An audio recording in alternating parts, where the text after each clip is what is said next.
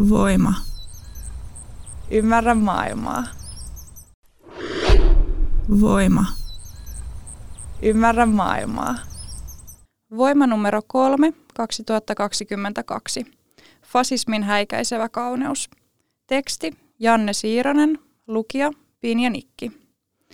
Leni Riefenstahlin propagandafilmit loivat standardit sankaruudelle ja spektaakkelien kuvaamiselle. Vajaa 20 vuotta kuolemansa jälkeen ohjaaja Leni Riefenstahlin nimi kummittelee edelleen kaikkialla, missä kootaan listoja kaikkien aikojen merkittävimmistä naisohjaajista tai parhaista naisten ohjaamista elokuvista. Natsipropagandistina tunnetuksi tulleen Riefenstahlin juhliminen nykyaikana on omanlaisensa moraalinen ongelma. Ohjaajan merkityksen vähättely taas herättää kysymyksiä elokuvahistorian tuntemuksestamme. Riefenstahlin maine perustuu pääosin kahteen teknisesti innovatiiviseen dokumenttielokuvaan. Tahdon riemuvoitto 1935 ja Olympia 1938. Molemmat olivat tilaustöitä natsipuolueelle. Tahdon riemuvoitto kertoo Saksan kansallissosialistisen työväenpuolueen vuoden 1934 puoluekokouksesta Nürnbergissä. Visuaalinen mielikuvamme natseista on muodostunut pitkälti tämän elokuvan pohjalta. Leni Riefenstahl ei luonut kuvaa yksin.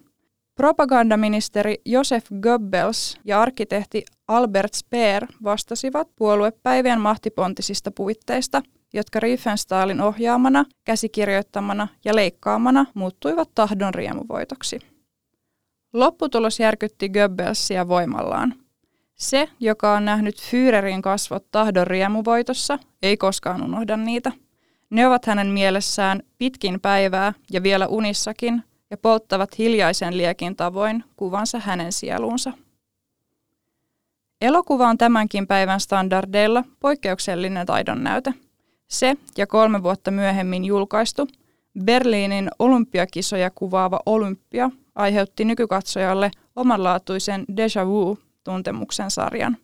Niin moni elokuvan kameraajoista, kuvakompositioista ja leikkausratkaisuista on tuttu myöhemmistä elokuvista. Riefenstahlin väite, että tahdon riemuvoitto olisi puhdas dokumentti, on tietenkin roskaa. Riefenstahl osallistui aktiivisesti puoluepäivien tapahtumapaikkojen suunnitteluun ja rakentamiseen, harjoitteli kohtauksia ja kuvasi jälkikäteen niitä myös uusiksi. Jo kuvausryhmän koko, 172 ihmistä, oli ennenkuulumaton dokumenttielokuvalle. Saksan hävittyä toisen maailmansodan Riefenstahl kiisti tienneensä mitään holokaustista. Hän kertoi olleensa niin keskittynyt taiteeseensa, että ulkopuolinen maailma häipyi taustalle. Riefenstahl, joka ei itse koskaan ollut natsipuolueen jäsen, vapautettiin lopulta todisteiden puutteessa. Loppuelämänsä Riefenstahl käytti maineensa puhdistamiseen ja onnistui siinä osittain. Hänen valokuvansa Afrikan heimokulttuureista keräsivät kehuja ja olivat myös kaupallinen menestys. 100-vuotiaana julkaistu elokuva merenalaisesta elämästä sai myös positiivista huomiota. Riefenstahlin paluu sopi ajan trendeihin. Medialle hän oli kutkuttavan kammottavan menneisyytensä ohella The Original Girlboss, ensimmäinen merkittävä naisohjaaja miesten hallitsemalla alalla. Hän oli myös Mick Jaggerin ja Andy Warholin käsipuolessa poseeraava julkkis sekä ikinuoreksi faceliftattu eläkeläinen, joka lähti yksin Afrikkaan ja opiskeli 70-vuotiaana syvämeren sukeltajaksi. Riefenstahlin oma elämä oli se tahdon riemuvoitto, joka sai toimittajat palaamaan uudelleen ja uudelleen tähän jo kertaalleen kanseloituun naiseen. Menneisyys natsipropagandistina oli mainehaitta, mutta Riefenstahlin tarinan muut teemat, kuten sinnikkyys, työteliäisyys ja röyhkeys, olivat aineksia, joiden avulla Riefenstahlista leivottiin melkeinpä feministinen sankari. Vaikka Riefenstahlin taiteen vaarallisuus ei ole vuosien varrella kadonnut mihinkään, päinvastoin ei ohjaajan merkityksen aliarvioiminen ole ratkaisu ongelmaan.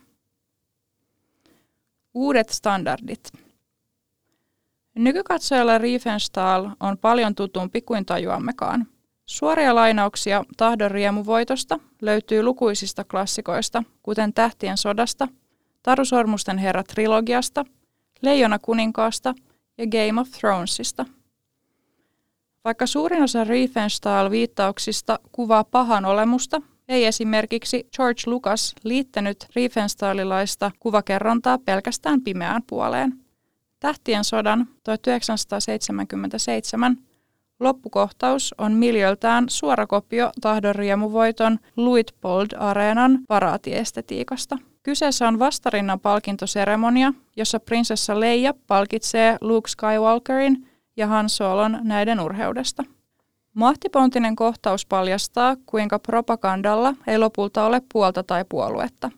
Sillä voidaan myydä meille mitä tahansa tai ketä tahansa. Riefenstahlilaista tyyliä löytyy myös lukemattomista musiikkivideoista Michael Jacksonista Rammsteiniin, mainoksista, erityisesti auto- ja hajuvesimainoksista, Herb Ritsin ja Helmut Newtonin tyylisistä muotukuvista, luksusmerkkien brosyyreistä ja kymmenistä supersankarielokuvista. Oma lukunsa on urheilukuvaus.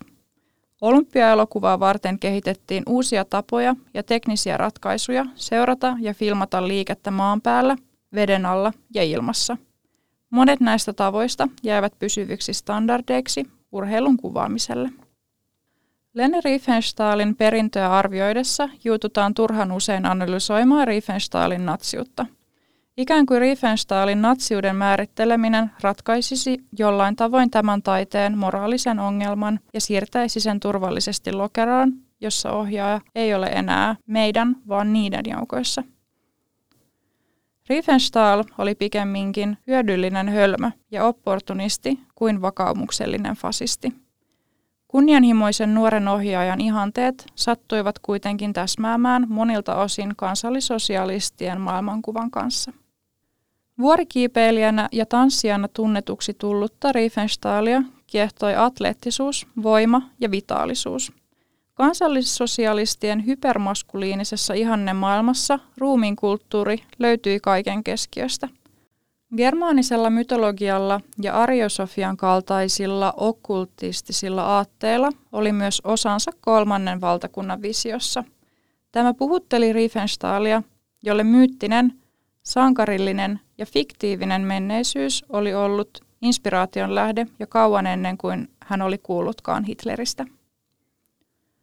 Riefenstahlin näkemys kauneudesta jonain hurmoksellisena, mystillisenä voimana, jota hänen täytyi palvella, olikin sekä ohjaajan vakioselitys että linjassa natsi-ideologian hurmoshenkisyyden kanssa. Vuosikymmeniä myöhemmin Riefenstahl puolustautui vetoamalla, kuinka arkipäiväinen tai realistinen ei yksinkertaisesti kiinnostanut häntä. Minua kiehtoo se, mikä on kaunista, vahvaa, tervettä, se mikä on elävää. Elämäkerrassaan Riefenstahl käyttää paljon sivuja sen kuvailemiseen, kuinka suuren, ekstaattisen vaikutuksen Hitler häneen teki. Ohjaaja kertoo myös, että Hitlerin tapaaminen oli hänen elämänsä suurin katastrofi ja katumuksen aihe. Riefenstahlin ambivalenssin hyväksyminen on myös sen hyväksymistä, että me, suuri yleisö, olemme aiheen äärellä hämmentyneitä. Vihaamme natseja, mutta rakastamme fasistista estetiikkaa. Jos emme rakastaisi, miksi se muuten näkyisi joka puolella ympärillämme?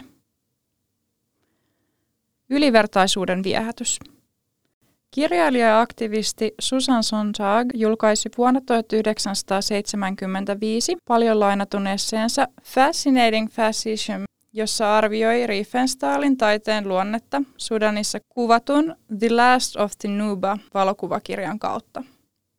Sontag pohti tekstissään fasismin esteettistä olemusta ja sen voimaa modernissa kuvastossa.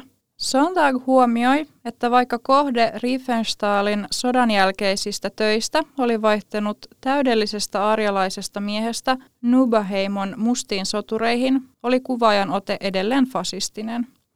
Riefenstahl tallensi yhä maailmaa vain kauneuden, voiman, ylivertaisuuden ja myyttisen kautta.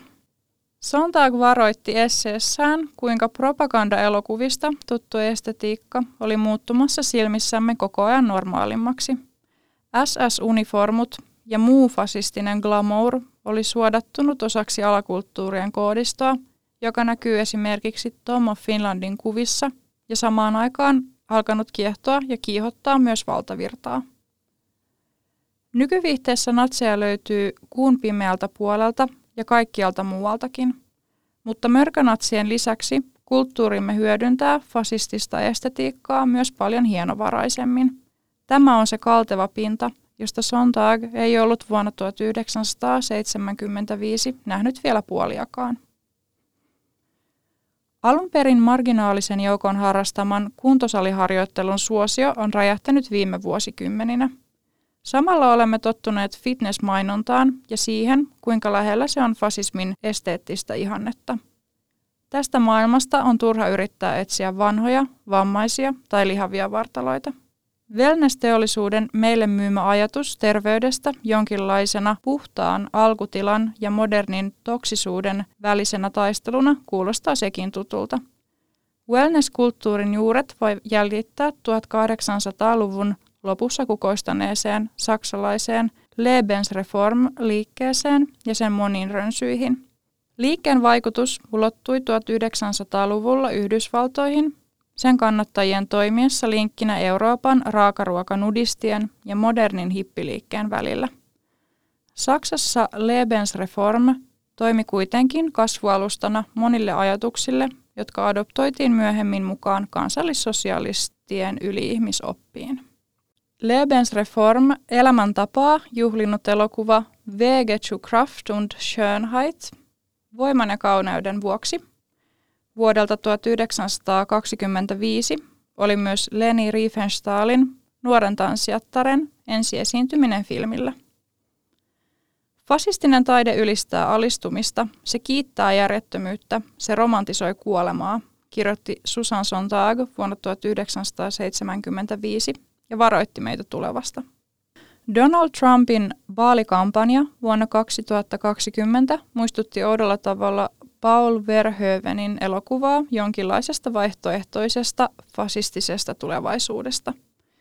Trump vetosi täysin avoimesti niihin samoihin tuntoihin, jotka saavat nuoret miehet ja naiset valtaansa tahdon riemuvoiton joukkokohtauksissa. Riefenstahlin tyyli elää, koska se on niin koukuttavaa. Haluamme edelleen hurmaantua spektaakkelista. Katsomme fasismin peiliin ja näemme ihmisen kuvattuna kauneuden, voiman ja ylivertaisuuden kautta. Haluamme tunnistaa kuvasta itsemme. Fasismin viekottelevuus piileekin turhamaisuudessamme. Riefenstahlin työ kertoo meille, että mekin voimme olla sankareita. Mikäli pidit kuulemastasi, voit tukea meitä liittymällä Voimajengiin osoitteessa voima.fi/voimajengi. Voima. Ymmärrä maailmaa. Mikäli pidit kuulemastasi, voit tukea meitä liittymällä Voimajengiin osoitteessa voima.fi/voimajengi.